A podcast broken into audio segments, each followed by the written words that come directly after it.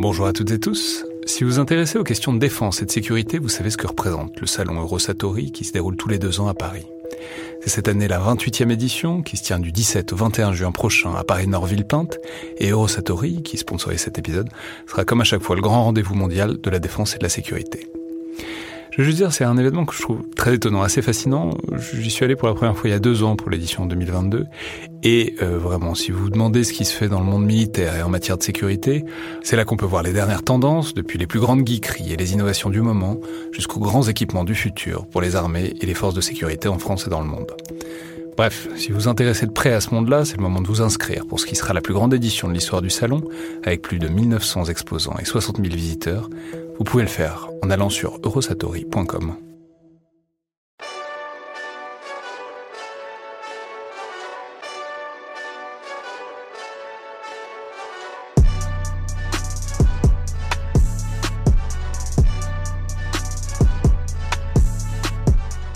Bonjour à toutes et tous et bienvenue dans le Collimateur, le podcast de l'Institut de recherche stratégique de l'école militaire, l'IRSEM, consacré aux questions de défense et aux conflits armés.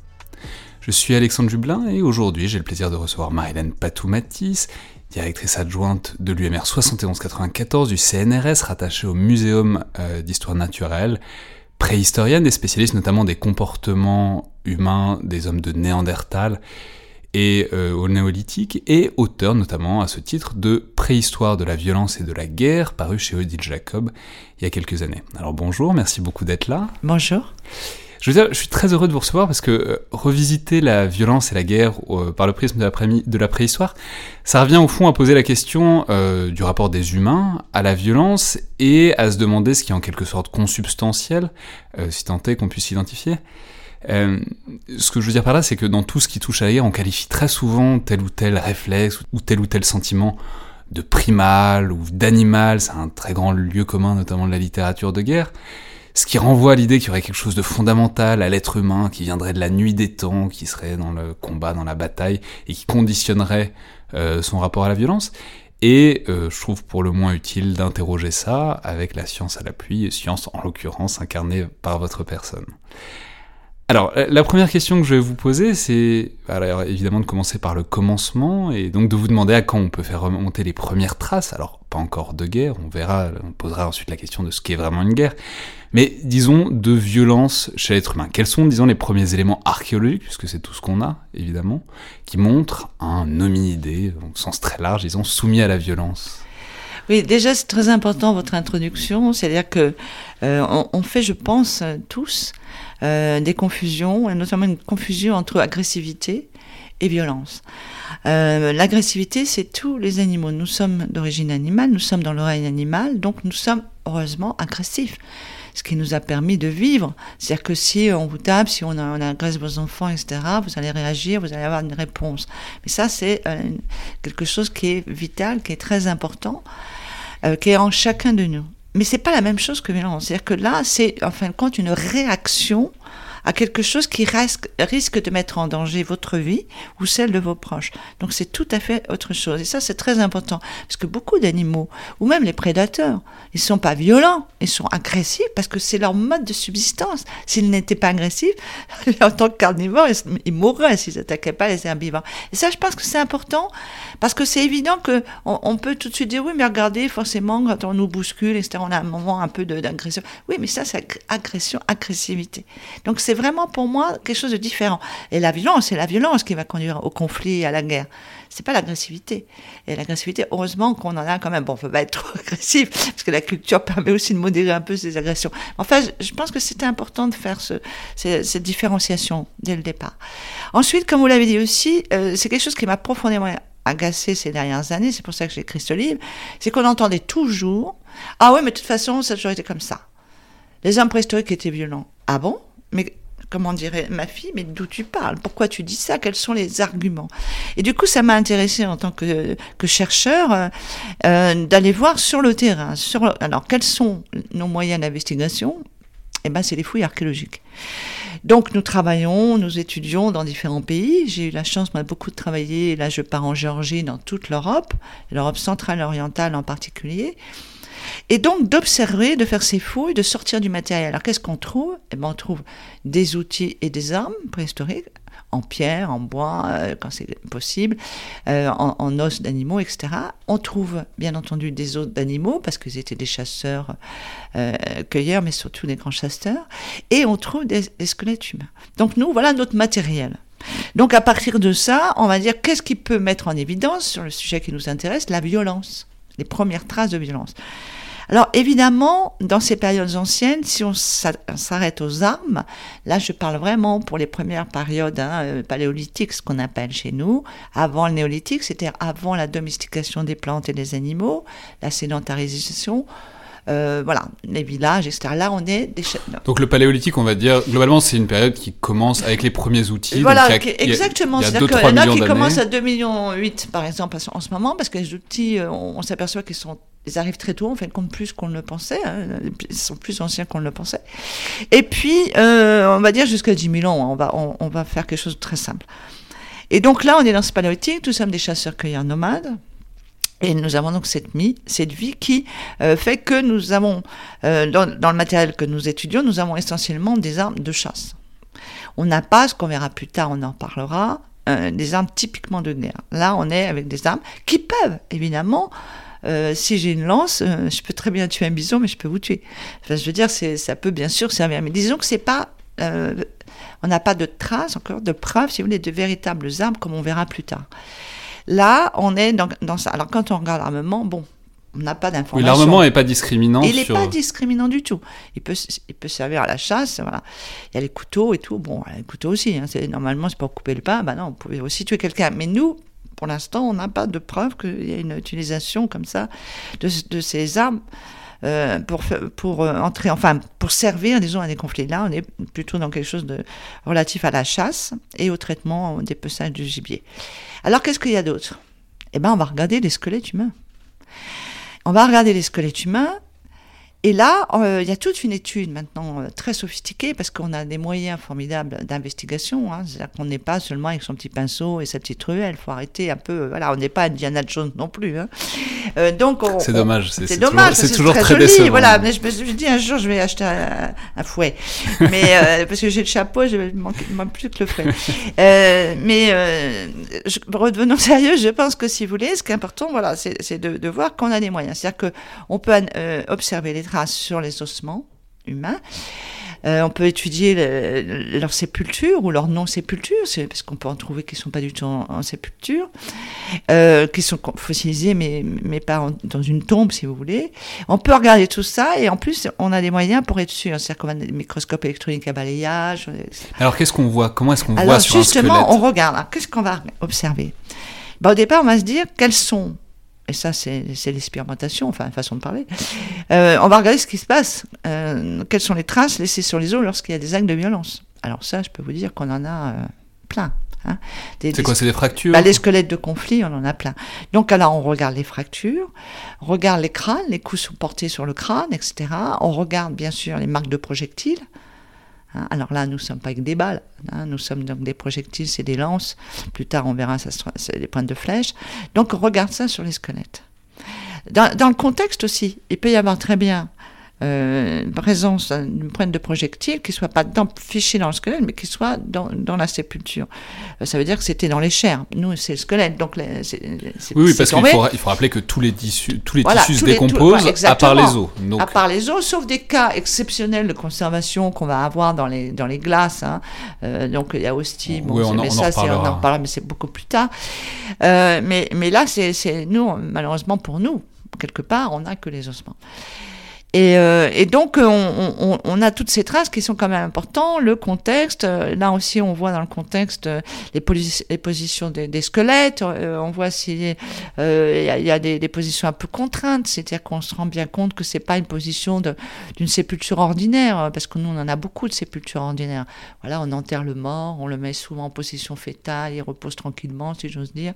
Bref, et là, on voit qu'il y a déjà un contexte différent quand il y a des problèmes. Alors, ça commence quand? C'est quoi les plus anciens squelettes où on a ce genre de traces Alors, ma grande surprise, parce que donc j'ai analysé énormément de, squelettes, euh, ma, ma, grande surprise, c'est que les plus anciens, les plus anciennes traces, en fin de compte, sont liées à un contexte très particulier qu'est le cannibalisme. Et alors, euh, ça m'a beaucoup, sur le coup, frappé. Euh, la plus ancienne, c'est 780 000 ans. Il y a 780 000 ans, c'est en Espagne, c'est un site qu'on appelle Atapuerca, dans la Sierra d'Atapuerca. Et là, on a des sites formidables dans cette région. Et c'était ce qu'on appelle désolé pour le nom un peu savant, des homo antécesseurs, c'est-à-dire c'est déjà des hominidés du genre homo comme nous, puisque nous nous sommes des homo sapiens, mais ils sont plus anciens. Ils sont déjà en Europe. C'est probablement avec euh, eux qui ont peuplé euh, l'Europe pour les, premiers, hein, parce que c'est assez tardif. Oui, en venant d'Afrique, en passant Bien sûr, on, vient euh, d'Afrique et ils sont arrivés donc en Europe. plus à l'est, là justement en Géorgie où je parle, 1,8 million, c'est le plus ancien actuellement. Les plus anciens, si je veux dire, européens, entre guillemets, parce qu'il n'y avait pas d'Europe à l'époque, jusqu'à la, Géorgie, c'est 1,8 million. Hein. donc voilà, ils sont arrivés. Et puis après, ils ont été vers l'ouest. Et là, les homothécesseurs d'Ataperka sont parmi les plus anciens. Et là, on a donc ces traces. Mais plein d'autres traces, il y a la fracturation des os pour, pour manger la moelle, etc. Euh, et d'autres traces de dépouillement, comme si on, on dépeçait un animal. Euh, donc, ce sont dans ces, des traces de cannibalisme, de repas ça, comment est-ce qu'on sait s'il y a une violence? Ce que je veux dire, c'est que c'est qu'on pourrait aussi euh, manger un individu qui est mort de mort naturelle. Vous avez tout à fait raison. Et c'est pour ça qu'on a beaucoup essayé de, travailler, de faire des protocoles d'analyse à partir d'observations, euh, bien sûr expérimentales ou d'observations plus tardives dans des populations qui, pratiquaient ce cannibalisme. Et donc là, nous, on dit, mais qu'est-ce qui peut différencier? Ben, Je vais vous dire. Euh, L'endocannibalisme, c'est-à-dire le cannibalisme en, en tant que rituel funéraire, c'est-à-dire je mange un petit bout de ma grand-mère, lorsqu'elle est décédée. Parce qu'on l'aimait beaucoup. Parce qu'on l'aimait beaucoup, exactement. Et là, on mange un petit bout de ma grand-mère. On va pas casser les os, on va pas tout, tout détruire. Enfin, c'est quelque chose qui est très ritualisé, qu'on connaît bien, qui a duré, vous savez, jusqu'à les années 50-60. Et, euh, et c'est quelque chose qui est tout à fait différent de la violence, parce que là, vous êtes dans un rite funéraire, vous n'allez pas tuer votre grand-mère pour la manger. Euh, donc, c'est, pour ça que pour nous, c'était important de pouvoir différencier. Et, et euh, lorsqu'on voit ça, il y a ensuite un autre questionnement.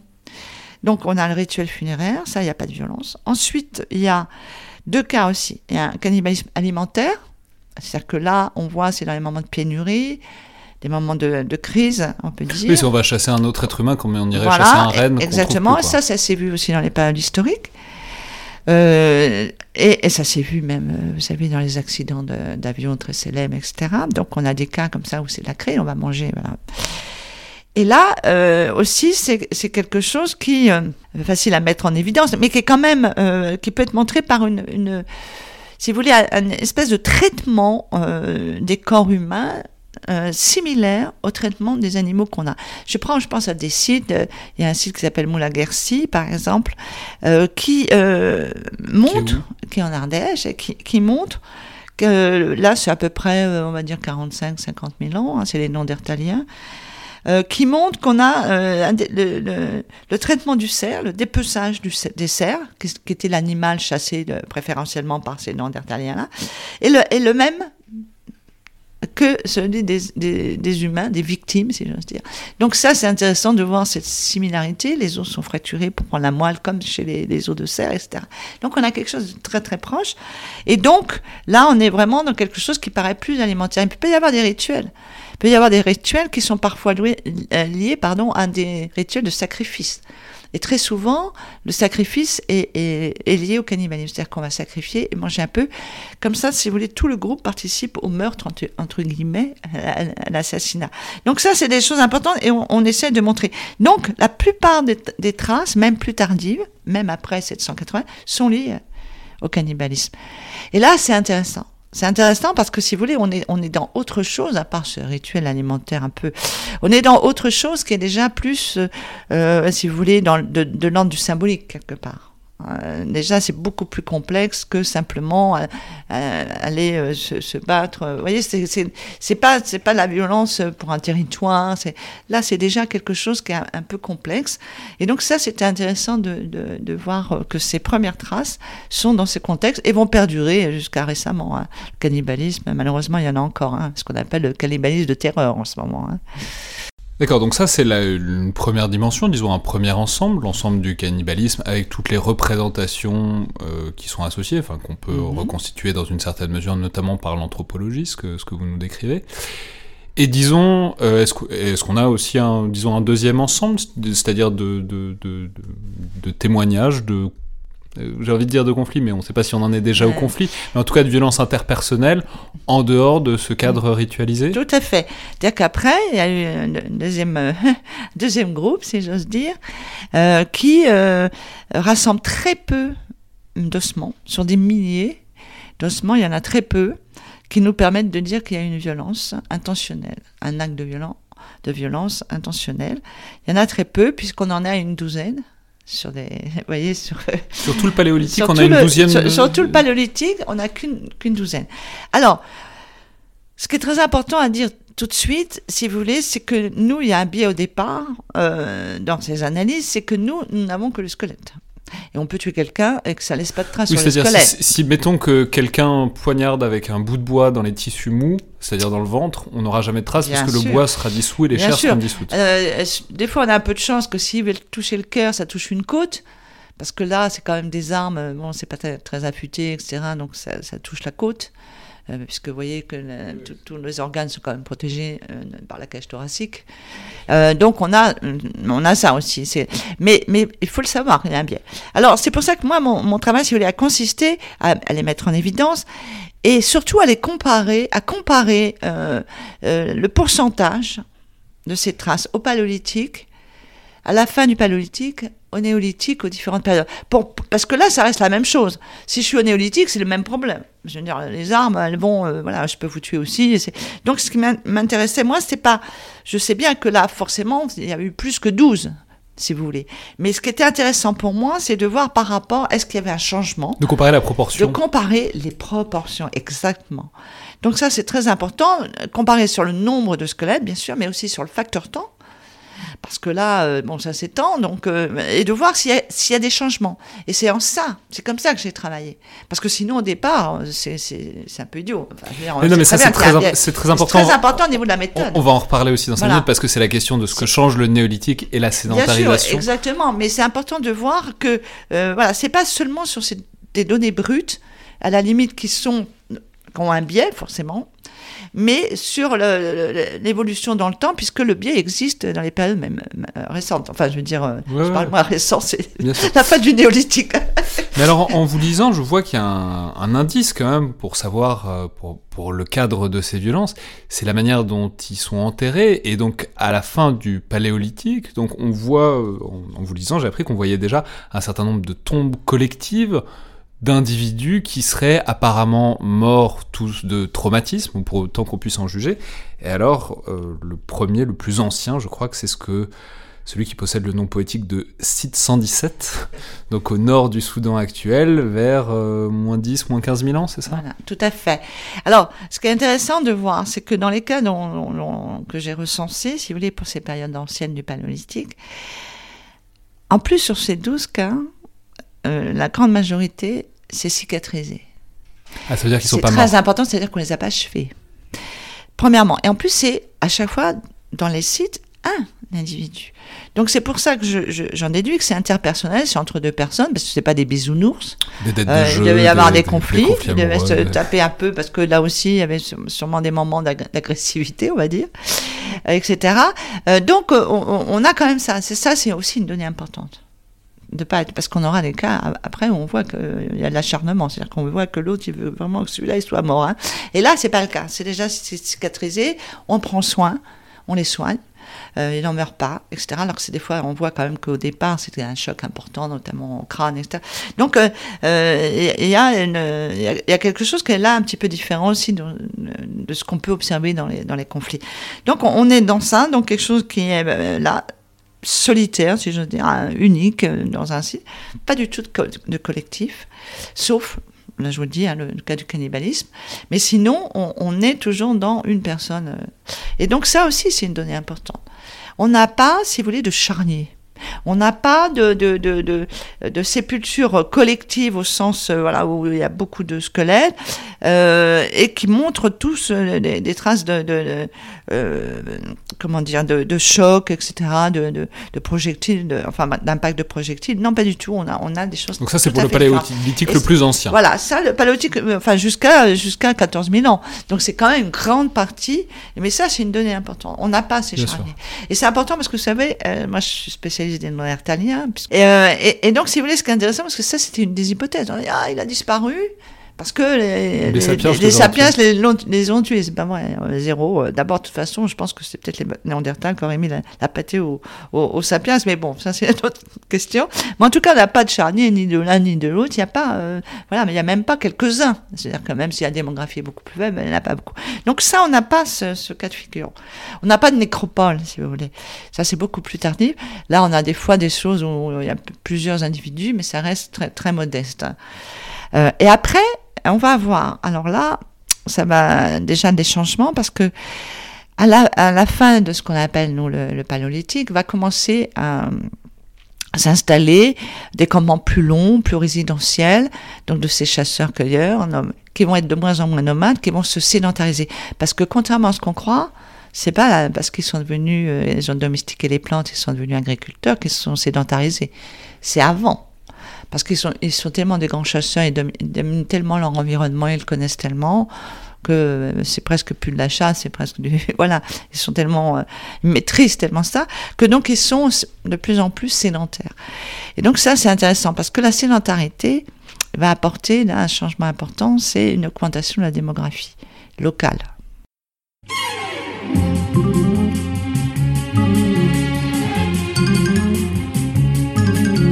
Trois millions d'années que je dormais dans la tourbe Quand un méchant coup de pioche me trancha net le col Et me fit effectuer une gracieuse courbe À la fin de laquelle je plongeais dans le formol. D'abord on a voulu me la face Mit à me brosser mâchoire et temporale Suivi d'un shampoing au bichromate de potasse Puis on noie une faveur autour de mon pariétal Du jour au lendemain je devins une vedette, journaux, télévision, il y en avait que pour moi. Tant et si bien du reste que les autres squelettes, se jugeant délaissés, me battaient un peu froid. Enfin, les scientifiques, suivant coutumes et voulant me baptiser de par un nom latin, m'ont appelé Pithecanthropus erectus. Erectus, ça me va bien, moi qui étais chaud la fin. Et ces messieurs savants, à bottines et pince-nez, sur le vu d'un pitos ou d'une prémolaire. Contraire que je possédais de sacrées facultés qui me différenciaient des autres mammifères. Ils ont dit que j'étais un virtuose du gourdin qui assommait bison au roc et bonne fortune. Que j'étais drôlement doué pour les petits dessins de Vénus Callipige au téton comme la lune. Ils ont dit que je vivais jadis dans une grotte. Ils ont dit tellement de choses, tellement de trucs curieux.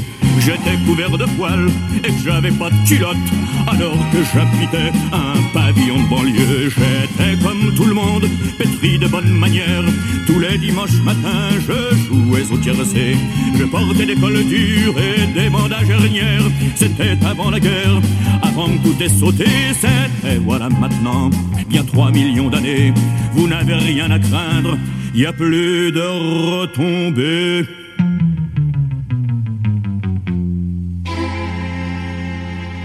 Alors, donc ça, c'est un premier ensemble, donc le paléolithique au sens large, où on voit qu'on a très peu de témoignages assurés de violence, et même quand on en a, euh, c'est toujours difficile de l'interpréter vraiment comme des conflits ou comme des guerres, on sait jamais si c'est pas au fond des, des sacrifices.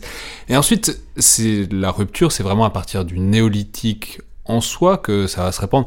Donc on prend en général la date de 10 000 ans, parce qu'en Ouais. plus c'est un chiffre rond, c'est c'est oui, pratique. c'est pratique. Mais- C'est plutôt au Proche-Orient, on va dire, hein, que chez Ouais. nous, parce que tout, tout le, le développement justement de l'élevage et l'agriculture, c'est au Proche-Orient. Surtout dans le Zagros, euh, voilà. en Et là, on voit se répandre les Et là, traces et là, de violence. voilà, c'est-à-dire que là aussi, ça prend du temps. Hein. C'est pas du jour au lendemain que d'un seul coup, oh, ça, ça devient le carnage. Donc, ce qu'on s'aperçoit, c'est que euh, progressivement, on a plus de, de- de sites euh, où on a ces traces de violence. Euh, donc, si vous voulez, il y a une augmentation euh, du nombre de, de cas, toujours ramené, bien sûr, proportionnellement. hein. Et, donc, on s'aperçoit qu'il y, a quelque chose qui se passe. c'est différent. Là, dans les nécropoles, on a, souvent des, vraiment des, euh, plusieurs personnes qui ont été abattues euh, au même moment, euh, un seul événement, etc. Donc là, il se passe des choses. Mais c'est encore quand même très lié à la communauté. C'est-à-dire que là aussi, on ne voit pas trop d'éléments extérieurs. parce que, si vous voulez, déjà, le fait qu'il soit enterré, si vous, vous faites la guerre à un peuple, et que vous allez vous installer, ou, même pas, et que vous allez tout massacrer, vous n'allez pas euh, enterrer les morts de, des ennemis. Rien que le fait qu'il y ait des sépultures, euh, en plus différentes, c'est pas des charniers. C'est très intéressant parce que c'est vraiment les naissances du droit de la guerre. Et ça, ça, nous, ça nous renvoie directement tout droit dans l'Iliade et dans les premières conventions sur l'enterrement des ennemis. C'est-à-dire, euh, là, voilà, donc c'est quand même, là, on se dit, bon, déjà, c'est un peu différent, c'est enterré. Alors, euh, on a plus l'impression, si vous voulez, qu'il s'est passé un phénomène, qu'il y a un conflit, euh, mais c'est pas tout le village ou c'est pas tout le campement, etc. Qu'il y a, y a des survivants, si je veux dire, qui, enterrent. Et bien sûr, il y en a qui ont des pointes de, flèches euh, dans le corps, donc on les retrouve dans la, nécropole. Euh, donc il se passe des choses, mais on a, on a, je dis, ce sentiment que c'est plus au départ un, conflit à l'intérieur, au sein de la communauté. Et là aussi, avec, euh, c'est une difficulté pour nous aussi parce qu'on s'aperçoit que peut-être que certaines de ces personnes sont aussi des sacrifiés. Pourquoi? Comment on le sait. Je vais vous dire parce que à ces périodes-là, donc on, remet le contexte, on devient euh, agriculteur, c'est-à-dire qu'on on domestique les plantes, euh, après on domestique des animaux, on devient agriculteur, on devient éleveur, les animaux vivent chez nous, si j'ose dire, dans les villages, à proximité, voire presque dans, les, dans les maisons. Qu'est-ce qui se passe? C'est bien entendu des crises sanitaires énormes. Et là, on le voit, c'est mes collègues paléoanthropologues qui font de, euh, des études de la paléopathologie et qui ont mis très bien en évidence qu'il y avait des gros problèmes. C'est-à-dire que plus on vit avec les bêtes, plus on a d'épidémies. Eh oui, bien sûr. Donc, l'idée, c'est que s'il y a une épidémie dans le village, peut-être qu'on sacrifie quelqu'un. Exactement. Euh, Vous savez, il y a beaucoup de rites euh, de rites à ces époques-là. C'est quand même des, des, croyances où il y, a, il y, a, quand même pas mal de rites.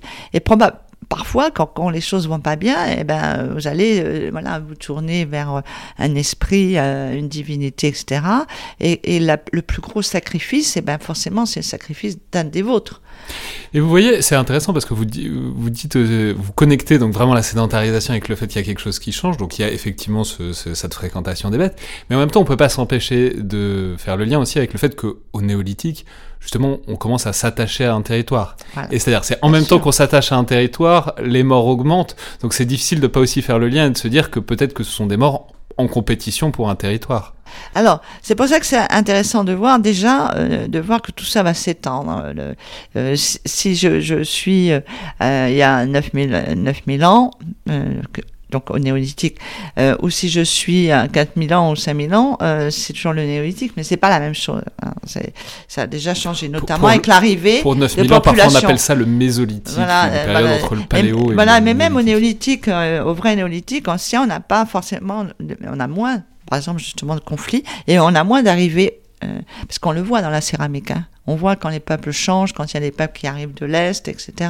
Donc on a des changements dans la céramique, on voit bien que c'est pas les mêmes groupes, on voit bien qu'il y a des... On fait pas les mêmes céramiques. On fait pas les mêmes céramiques, etc. Donc il y a des, il y a des courants. Euh, donc ça veut dire qu'il y a des déplacements. Euh, et donc ça c'est intéressant de voir que évidemment là aussi c'est pas du jour au lendemain. Ça c'est important quand même à avoir dans, dans l'idée. Parce que c'est pas du jour au lendemain, pourquoi? Parce qu'au début ça va se mettre doucement en euh, en route, si veux dire, ce changement d'économie, qui pour moi est fondamental. Je pense que les premiers conflits sont plus liés à ce problème de changement d'économie, qui va entraîner, on va en parler, plein de problèmes de, changement de structure. Euh, de structure sociale, s'entend. Euh, et donc ça, ça me paraît très très important parce que plus que les territoires où, on a au départ, vous savez, il y a, de toute façon la démographie est très faible, euh, il y a une grande, un, des grands territoires, il y a un gibier énorme partout, partout, donc il n'y a pas de problème de subsistance. Et là, on voit au départ qu'en fin de compte, si vous voulez, euh, contrairement aux chasseurs-cueilleurs nomades, les, les, agriculteurs, eh ben, on le voit parce qu'ils vont creuser des silos hein, pour mettre du grain. Donc, il va y avoir du stockage des aliments. Ce que ne fait pas les nomades, ils stockent un tout petit peu pour l'hiver, mais ça c'est rien du tout. Alors que là, il va y avoir du, du stockage et donc du surplus, c'est-à-dire qu'ils vont produire plus de nourriture que ce, dont ils ont besoin.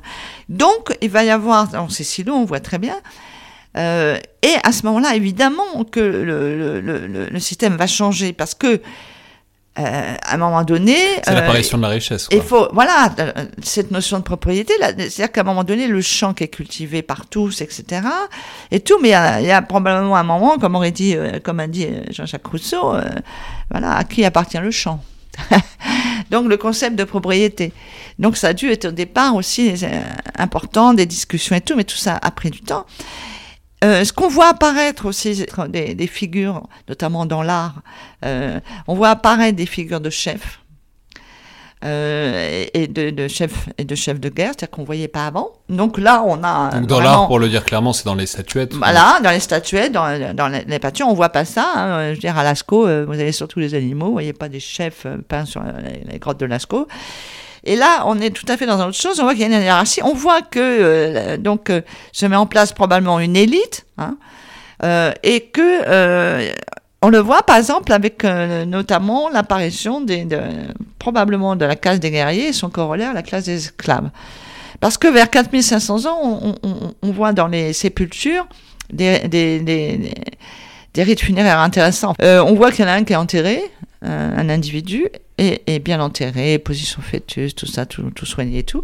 Et puis à côté, il y a ce qu'on appelle les corps euh, rejets, c'est-à-dire qu'il y a deux, deux, deux, corps qui sont balancés là dans le silo, c'est souvent dans les silos, qui servent de, de, tombe. Et donc on les jette là-dedans. Euh, et quand on fait la paléopathologie, on s'aperçoit qu'il y en a un, il est, propre comme un sous-neuf, il n'a pas du tout beaucoup, travaillé dans sa vie. Et les autres sont des esclaves, c'est-à-dire qu'ils sont usés par les travaux, etc.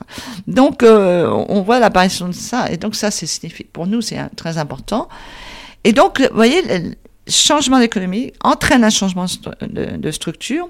C'est moins la coopération, c'est moins l'entraide, ça va être quelque chose qui euh, est plus hiérarchisé. Voilà. La hiérarchie existe peu chez les chasseurs-cueilleurs. Tout le monde a à peu près la même chose. Il n'y a pas cette, on n'a pas, par exemple, nous, des sépultures riches et des sépultures pauvres. Parce que là, apparaît les tombes riches et les tombes pauvres. Donc on voit que ces chefs de guerre, on voit que ces élites, sont déjà traités différemment, même dans la mort. C'est intéressant, donc tout arrive en même temps. Changement d'économie. Voilà, mais ça prend, euh, ça prend 3-4 000 ans. Enfin, tout à, façon voyez, de parler. façon de parler. Hein. Et oui, parce que c'est normal. Changement, à un moment donné. Changement euh, d'économie, hiérarchisation sociale qui se connecte avec la guerre. Mais oui, est-ce qu'il faut des esclaves Parce qu'à un moment donné. Votre Et les esclaves, il faut aller les capturer. mais oui, parce qu'à un moment donné, votre village, vos campements, euh, voilà, vos villages, vous, vous travaillez vos champs, vous gardez vos belles, mais à un moment donné, euh, ça nécessite, parce que vous agrandissez, ça marche bien, là, et donc euh, il n'y a pas assez de personnes. Alors, je pense qu'au départ, il devait y avoir quelque chose entre villages, que ça devait bien, vous voyez, s'entraider. Chacun devait faire, vous savez, comme même dans certaines périodes historiques chez nous, on allait donner un coup de main aux voisins pour la récolte de ceci, cela. Là, ça devait être un peu pareil, mais à un moment donné, euh, c'est plus possible. Donc, euh, il faut les prendre par de force, quoi, si j'ose dire. Hein. Donc, euh, je pense que tout ça en, entraînait ça. Et, dès que vous avez un, système de hiérarchie avec une élite, avec probablement un chef, et là, donc, le pouvoir, euh, l'accession au pouvoir, euh, la captation des, des biens, etc., donc, entraîne des conflits, des forts conflits intérieurs. Et puis aussi, quand ça va mal à l'intérieur, on va aller se battre à l'extérieur, ça, ça, ça, permet de, de, résoudre les problèmes internes. Donc, vraiment, inflexion à peu près, quoi, au cinquième millénaire au Ah oui, là, là voilà, je pense que déjà, à partir de 5500 ans, il y a 5500 ans, j'ai lu que ça, se voyait, ça se voyait aussi dans la multiplication des types d'armes. Alors là, au néolithique, on est encore quand même, bon, bien sûr, c'est l'arc, euh, ce qui va, mais ça, l'arc, il, apparaît à la fin du paléolithique. C'est vrai que l'arc, pour, pour beaucoup de, de, de, mes collègues qui travaillent euh, notamment sur les, sur les outils et les armes euh, paléolithiques et début néolithique, c'est vrai que l'arc apparaît comme un, un arc doux, enfin, à la fois pour la chasse, mais aussi pour la guerre. Pourquoi? Parce que là, il y a un autre élément, on parlait des squelettes, mais il y a une autre, on a d'autres vestiges archéologiques qui, nous, qui peuvent nous apporter des éléments en réponse. C'est l'art. L'art pariétal, l'art que vous avez à Chauvet. Donc l'art sur les parois. L'art sur les parois des grottes, hein, à Chauvet, à Lascaux, etc. L'art mobilier, les petites statuettes, les Vénus, les choses comme ça, les petits animaux sculptés, tout. Ça, c'est l'art paléolithique. Il n'y a pas une scène de guerre. Zéro. Zéro, zéro. Par contre, à la fin du néolithique, euh, à la fin du paléolithique, pardon, début néolithique, dans cette phase de transition et tout, on a ce qu'on appelle l'art du Levant, dans, la péninsule ibérique, on a des gravures notamment, tout. Qu'est-ce qu'on a? Deux groupes d'archers face à face. Voilà, à peu près une douzaine d'individus dans chaque camp, parce que ça reste des petites populations. Et voilà. Et, donc ça, c'est très intéressant, parce que là, on a de nouveau un éclairage, une fenêtre qui s'ouvre, euh, qui nous permettent de voir qu'on a, on est dans autre chose. Euh, donc on a face à face ces, deux, groupes d'archers. Donc vous voyez, c'est pour ça que beaucoup de collègues interprètent l'art comme étant bien sûr quelque chose qui va être euh, lié aussi à l'apparition d'un changement de l'environnement. On va passer de la steppe à, mammouth, hein, très ouvert, très, vous voyez les paysages très ouverts, où là on peut chasser à la lance, on peut chasser au propulseur et à la sagaie. Là on va... Euh, c'est un truc très intéressant. Voilà, l'environnement se ferme, ça devient forestier, et donc là on utilise plus l'arc. Je vais juste faire une petite parenthèse, on oublie toujours que les hommes préhistoriques utilisaient rarement la lance euh, à main nue et qu'ils avaient des espèces de propulseurs, c'est-à-dire pour faire levier, et, qui permettaient de lancer une lance bien plus puissamment. Exactement, si vous voulez. Euh, ce qui est très intéressant avec ça, parce qu'en plus, il faut le trouver. Enfin, je veux dire, il faut l'inventer. Hein. Au niveau capacité cognitive, euh, voilà, c'est pour ça qu'on arrête de prendre les préhistoriques. De toute façon, on ne serait pas là. Hein. Si ça n'avait pas été malin, on n'existerait pas. Mais ce qui est important, c'est ça, c'est-à-dire que dans le perfectionnement aussi, leurs armes de chasse. Hein. Donc ça, c'est vrai que c'est important. Mais même, vous vous rendez compte que là, l'invention d'une de, arme composite, c'est-à-dire avec la saga, la lance, plus ensuite une sorte de petit levier qui permet de la projeter beaucoup plus rapidement. Bien sûr. Donc, les auditeurs peuvent pas nous voir, mais on fait des gestes extrêmement, extrêmement parlants sur la manière. allez, allez, voir sur YouTube. Il y a beaucoup de très bonnes reconstitutions de, propulseurs de lance. Mais bien sûr, qui va d'ailleurs, ça va durer longtemps. Euh, les aborigènes d'Australie se servaient des, propulseurs il y a pas longtemps. Donc, si vous voulez, c'est il y, a un perfectionnement dans tout ça qui était plutôt donc lié à ce perfectionnement pour la pour l'achat. Mais là, l'arc, il va, il est lié aussi à un changement un peu d'environnement, à une fermeture d'environnement où euh, va être plus efficace euh, en clairière ou en, lisière de, forêt, etc. Euh, et, surtout, bon, là aussi, c'est assez puissant. Et c'est d'une invention extraordinaire, parce que là, c'est encore plus composite, hein, c'est encore plus complet. Euh, et, donc là, beaucoup de mes collègues, surtout en se basant bien sûr sur ces représentations hein, qui, sont, datées de 9000, de, de dire, ah, Là, c'est vraiment des armes de guerre. Euh, c'est double, parce qu'on chasse, on peut chasser même encore maintenant à l'arc. Mais c'est vraiment quand même quelque chose déjà d'assez fort. Donc il y a ça. Un peu plus tard, on va voir aussi apparaître, enfin un peu plus tard dans le néolithique, on voit aussi apparaître pour la première fois qu'on n'a jamais, nous, avant, c'est des enceintes des palissades, des fossés, des protections. Donc si je me protège, c'est qu'on m'attaque ou c'est qu'on peut m'attaquer. Vous voyez ce que je veux dire? Parce que maintenant, vous avez un butin. Le butin, ça s'appelle vos, vos, animaux et ça s'appelle euh, vos céréales qui sont dans les silos. Donc euh, voilà, vous allez protéger des biens. Donc il y a l'apparition de biens, le changement de, structure. Donc tout ça fait qu'il y a, il y a beaucoup de choses qui, changent. Euh, et, et donc il y, a, quand même une corrélation pour moi assez intéressante, c'est qu'il y a quand même une augmentation euh, notable, même s'il n'y a pas que ça probablement, il y a une augmentation notable donc des, conflits, là des vrais conflits, c'est-à-dire des, choses collectives. On n'est plus à se bagarrer euh, entre deux individus, là on est vraiment dans, des conflits. Alors tout ça peut être incarné aussi peut-être par un, pour le coup, un vestige archéologique, enfin absolument exceptionnel qu'on a, qu'on a découvert. On vous y avait fait référence très rapidement tout à l'heure. C'est l'individu qu'on a appelé Ötzi, donc retrouvé euh, momifié naturellement, c'est-à-dire mmh, congelé. Bah oui, il a été se mettre là-haut, il a monté dans la glace. À la frontière entre l'Autriche et l'Italie. L'Italie, oui. Et ce qui est intéressant avec Ötzi, c'est que non seulement il est mort de mort violente, probablement d'un coup de flèche, mais il portait des armes lui-même, et notamment il portait une hache de cuivre. Voilà. Mais ce qui est intéressant aussi, c'est que L'analyse, là je vous disais qu'on a des moyens formidables euh, d'analyse, c'est que l'analyse de sang, les traces qui restent et tout montre qu'il y avait trois agresseurs et qu'il les a touchés. Donc lui, oui, il parce que sur son, sur son poignard, on a retrouvé l'ADN de plusieurs. Voilà, de trois, trois agresseurs. Euh, donc voilà. Alors, Mais là, par exemple, euh, on est plus, euh, si vous voulez, dans quelque chose qui relève probablement, à mon avis, pas d'un conflit entre deux villages. Je pense que là, c'est le problème peut-être d'un individu face à son village, face à son groupe, face à sa communauté. Je ne sais pas quel système ils avaient à l'époque. Euh, et voilà, là on a. Alors, est-ce que c'est, par exemple, supposons un chef qui a démérité euh, oui, parce que euh, le fait qu'il ait une hache, une hache, de cuivre, montre, montre, que c'est quelqu'un de très important. C'est quelqu'un d'important. Parce que le cuivre est un métal très rare. Et, euh, donc, je, je, exactement. C'est-à-dire que euh, ce qu'on appelle les trésors après de, les caches et tout, surtout à l'âge du bronze, on a beaucoup de caches avec des haches et tout en, bronze. Mais c'est vrai que, c'est quelque chose là qui est intéressant parce que tout à l'heure, on, parlait de ces crises et, c'est un peu mon sentiment, malheureusement. Euh, il faudrait encore travailler, avoir plus de, preuves, évidemment. Il faudrait étoffer ça. Mais j'ai l'impression que les conflits, vraiment, dans les tout premiers, on va dire, euh, même si c'est pas les premiers, sont surtout vraiment, pour moi, euh, intracommunautaires. Euh, soit il y a des problèmes de voilà des crises euh, soit de démographie et tout, qui vont engendrer des, drames. Euh, on est plutôt dans, ça, c'est la résolution de ces, conflits-là, ces crises, euh, qui va, à mon avis, être euh, point départ.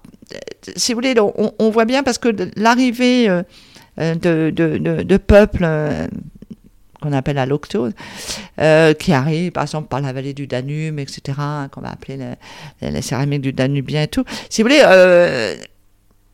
on, voit qu'il y a quand même une installation, euh, euh, même s'il y a peut-être quelques conflits, mais quand même qui a l'air plutôt assez sereine. Enfin, de dire qu'il n'y a pas, euh, c'est pas les hordes d'Attila qui déferlent. Donc il y a quelque chose qui, voilà. Moi, je pense qu'il y a, il y avait probablement, comme c'est des passages. Alors ça dure un peu longtemps, hein, cette crise, de, de ce de cette transformation de la société. Voilà, il y a une transformation profonde, profonde de ces des communautés, sauf certaines qui vont rester d'ailleurs chasseurs-cueilleurs en Afrique partout. On a quand même des, gens qui vont pas d'un seul coup devenir euh, tous des agriculteurs et des pasteurs. Hein. Et donc ça, c'est quand même pour moi très intéressant de, de, de, de voir que c'est plutôt ça. on n'est pas tellement dans la lutte du territoire parce que je, là, on n'a pas ce gros problème de démographie au sens large. Là, on a des problèmes de démographie locale. Euh, donc voilà, mais c'est un peu le, le, sentiment après mon travail que j'ai, c'est plutôt ça. Euh, pour moi, c'est l'âge du bronze qui où c'est là ça, que, après, on... c'est là ça va se gâter. non, mais après c'est très intéressant, c'est que le, bron le bronze effectivement permet de faire des armes bien meilleures, mais le bronze, c'est assez compliqué, parce que pour faire du bronze, il faut du cuivre qu'on peut trouver, mais il faut mettre de l'étain aussi, l'étain qui se trouve pas partout, donc ça implique des réseaux commerciaux pour pouvoir faire du bronze, et ensuite, effectivement, on peut faire des armes en bronze qui sont très bonnes, contrairement aux armes en cuivre qui sont assez molles et de pas sûr. très bonne Après, qualité. On préférera le faire. Après, on préférera le faire quand on réussira à le maîtriser au, voilà. au premier millénaire. Mais donc, alors juste pour finir là-dessus, c'est peut-être un peu le centre de, de, votre ouvrage, mais je crois j'ai lu que la première bataille vraiment rangée dont on est de bonne trace, c'est dans la région que vous évoquiez, c'est-à-dire c'est en Allemagne, c'est euh, le long de la rivière Tollenz, où apparemment c'est, disons, le premier vrai euh, charnier de bataille qu'on puisse retrouver. Voilà, c'est ça. C'est-à-dire que là, euh, on a vraiment l'impression qu'il y, y, a un conflit euh, à la fin important. de l'âge du bronze. Pardon, à la, la... oui, oui, c'est ça. C'est-à-dire que là, à l'âge du bronze, euh, d'après surtout mes collègues qui travaillent beaucoup cette période sur d'autres vestiges, euh, montrent que là, il y a, y, a, vraiment l'installation, alors là, vraiment de, de chefferie, enfin, des, des, une hiérarchie bien affirmée, euh, le patriarcat bien affirmé. enfin bref, des, choses bien affirmées, les divinités deviennent surtout masculines, euh, il n'y a plus de divinités féminines. Euh, les divinités masculines, souvent, elles portent euh, un poignard, euh, etc. Donc, on est dans un autre registre. Hein, c'est pas la déesse mère féconde et tout sympathique. Et, donc là, on est dans autre chose. Et surtout, il y a ces armes de guerre. Et la guerre, probablement, va vraiment devenir une institution. C'est-à-dire que ça va être quelque chose. Je pense que la, la caste des guerriers s'est affirmée au fil du temps, au cours de ce néolithique vers, vers la fin du néolithique, Calco et tout ça parce qu'on a besoin de protéger, donc ça devient des, personnalités quand même incontournables. C'est à mon avis et les prêtres. Euh, quelque chose. On est encore dans des croyances. On n'est pas, je parle pas là des, religions. Et donc on, on, a quelque chose qui, qui euh, vraiment se, se, structure et qui, euh, qui met en place ce qu'on sera pendant très très longtemps. Donc peut-être même encore maintenant. et donc c'est vraiment là. C'est-à-dire que là on, passe dans autre chose. Si vous voulez, le néolithique, une grande partie du néolithique est, est une phase un peu longue, mais une phase de transition. Et là, c'est deux mondes. C'est-à-dire que euh, on arrive dans, quelque chose qui est complètement différent de, de, ce qu'il y avait avant, pendant des, des millions d'années euh, au paléolithique. Là, on est dans un autre monde.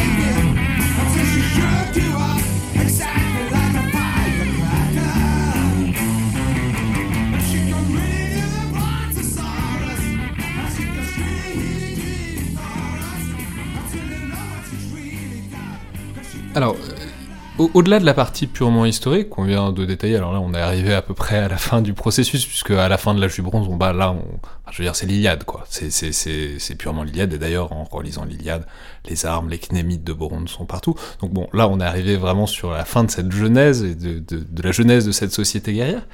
Mais euh, ce qu'il y a notamment dans votre ouvrage, c'est que ce qui est très intéressant en étudiant ces attitudes humaines originelles, c'est que ça pose au fond ce que j'évoquais au début, c'est-à-dire vraiment la question de ce qu'est l'homme par rapport à la violence, son rapport à la violence. Et alors ça, il y a deux manières d'étudier la chose. Alors on reparlera des animaux et de l'étude des animaux juste après. Mais un premier angle historiquement que vous retracez beaucoup, c'est euh, l'idée, la fiction de l'état de nature. Euh, c'est-à-dire l'idée de qu'est-ce qu'auraient été les hommes quand ils sont apparus euh, en société, etc. Et là, c'est vraiment la bipartition entre Hobbes et Rousseau, c'est-à-dire d'un côté Hobbes c'est la lutte de tous contre tous, euh, tous les animaux, euh, tous les hommes pardon, c'est Homo hominis lupus, l'homme est un loup pour l'homme au stade originel, et au contraire Rousseau qui, oui c'est ça qui décrit au fond une société plutôt pacifique, jusqu'au moment où arrive la propriété privée qui vient, qui vient tout ruiner. Oui, c'est sûr. Et, maintenant, on parlerait en termes de. Je, dis ça parce que l'autre fois, j'avais un débat et quelqu'un m'a traité de colombe. Euh, on, est. Euh, voilà, actuellement, on dirait il y a les faucons et les, colombes. Voilà.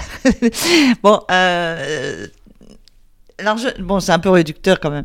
Euh, je, pense que, si vous voulez, le fait qu'on on a pu vivre et que des peuples, moi j'ai eu la chance de vivre au Calari, euh, chez les, chasseurs-cueilleurs du Calari, les Bushmen, malheureusement, qui sont maintenant euh, quasiment tous euh, en voie d'extinction.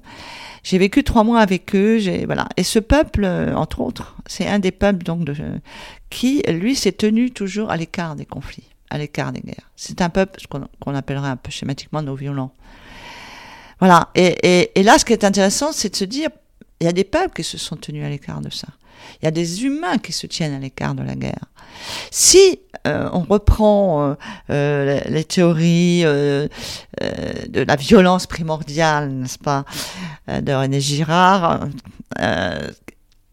tout le monde devrait être vraiment dans, ça. C'est-à-dire que tout le monde aurait, on aurait dû avoir toutes les sociétés bâties, sur des valeurs, qui sont des valeurs qu'on pourrait appeler viriles. voilà. Et en fin de compte, on voit que ça n'a pas été le cas. Quoi.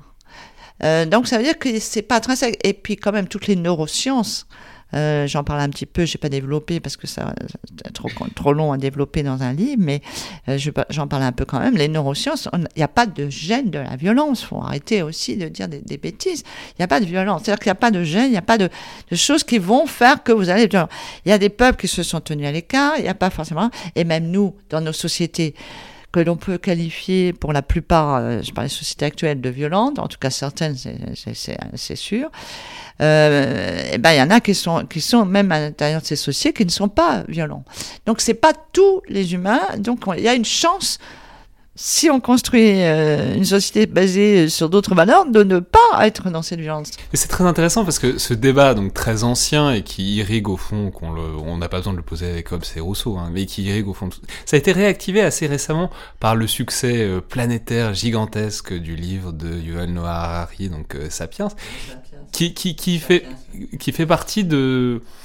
Enfin, disons qui, pas qui réactive, mais qui retransmet un peu cette idée que au fond, les peuples de chasseurs-cueilleurs, que nous étions très lointainement, peut-être vivaient pas plus mal, euh, travaillaient moins, étaient moins en conflit. Enfin, l'idée que pas une idée du bon sauvage, mais enfin si, c'est un peu l'idée qu'il y aurait un stade primordial de l'humanité euh, pré-social, pré-sédentaire, qui serait un stade euh, pas édénique, mais en tout cas mm. un peu irénique, un peu pacifique. Oui, parce que euh, je, sais pas, sais pas ce que vous pensez du livre et de. de non, moi je n'aime pas trop lui, mais c'est pour d'autres raisons. Mais parce que bon, sur la partie ancienne, c'est un peu bon. Mais sinon, si la philosophie est assez intéressante.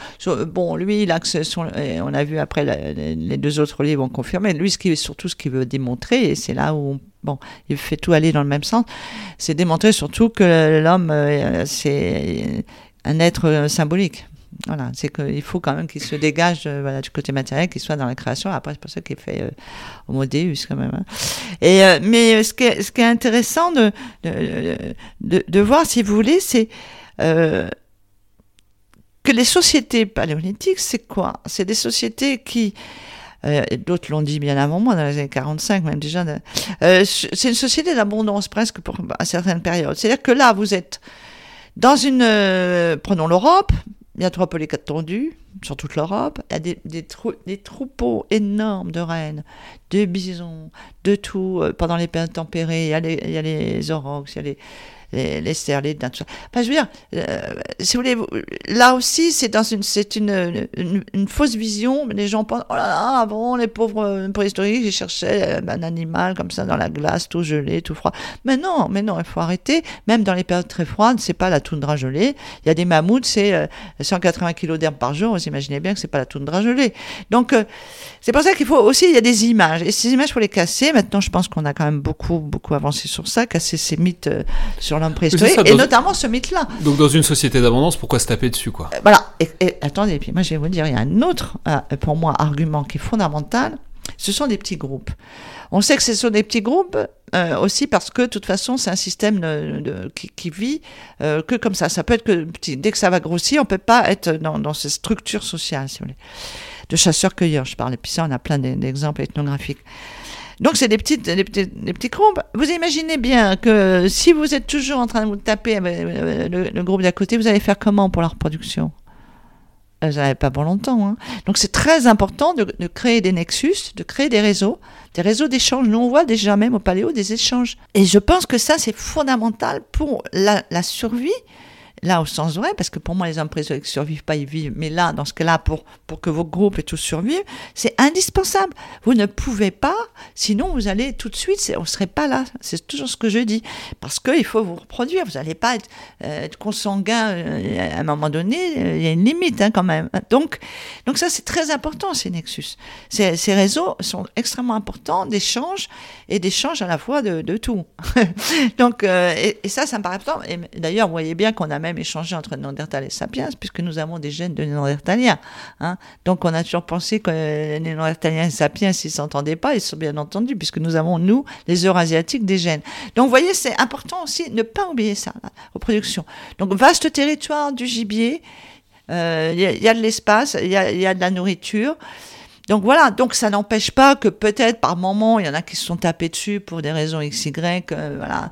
Mais ça c'est autre chose. On n'est pas, on n'est pas du tout dans. Ce serait curieux qu'ils ne voilà. pas des raisons de ben, se taper dessus. Non mais c'est évident parce qu'il faut pas non plus tomber dans, dans, dans, dans une espèce de bisounours, mais il faut pas non plus euh, négliger le fait que l'homme, l'humain, euh, peut être est, violent, surtout soit parce qu'on le construit, c'est-à-dire que par exemple je vais vous dire vous êtes malheureux c'est la faute de, bazar, de trucs, de machin, de, etc., hein, de X, Y, euh, Paul.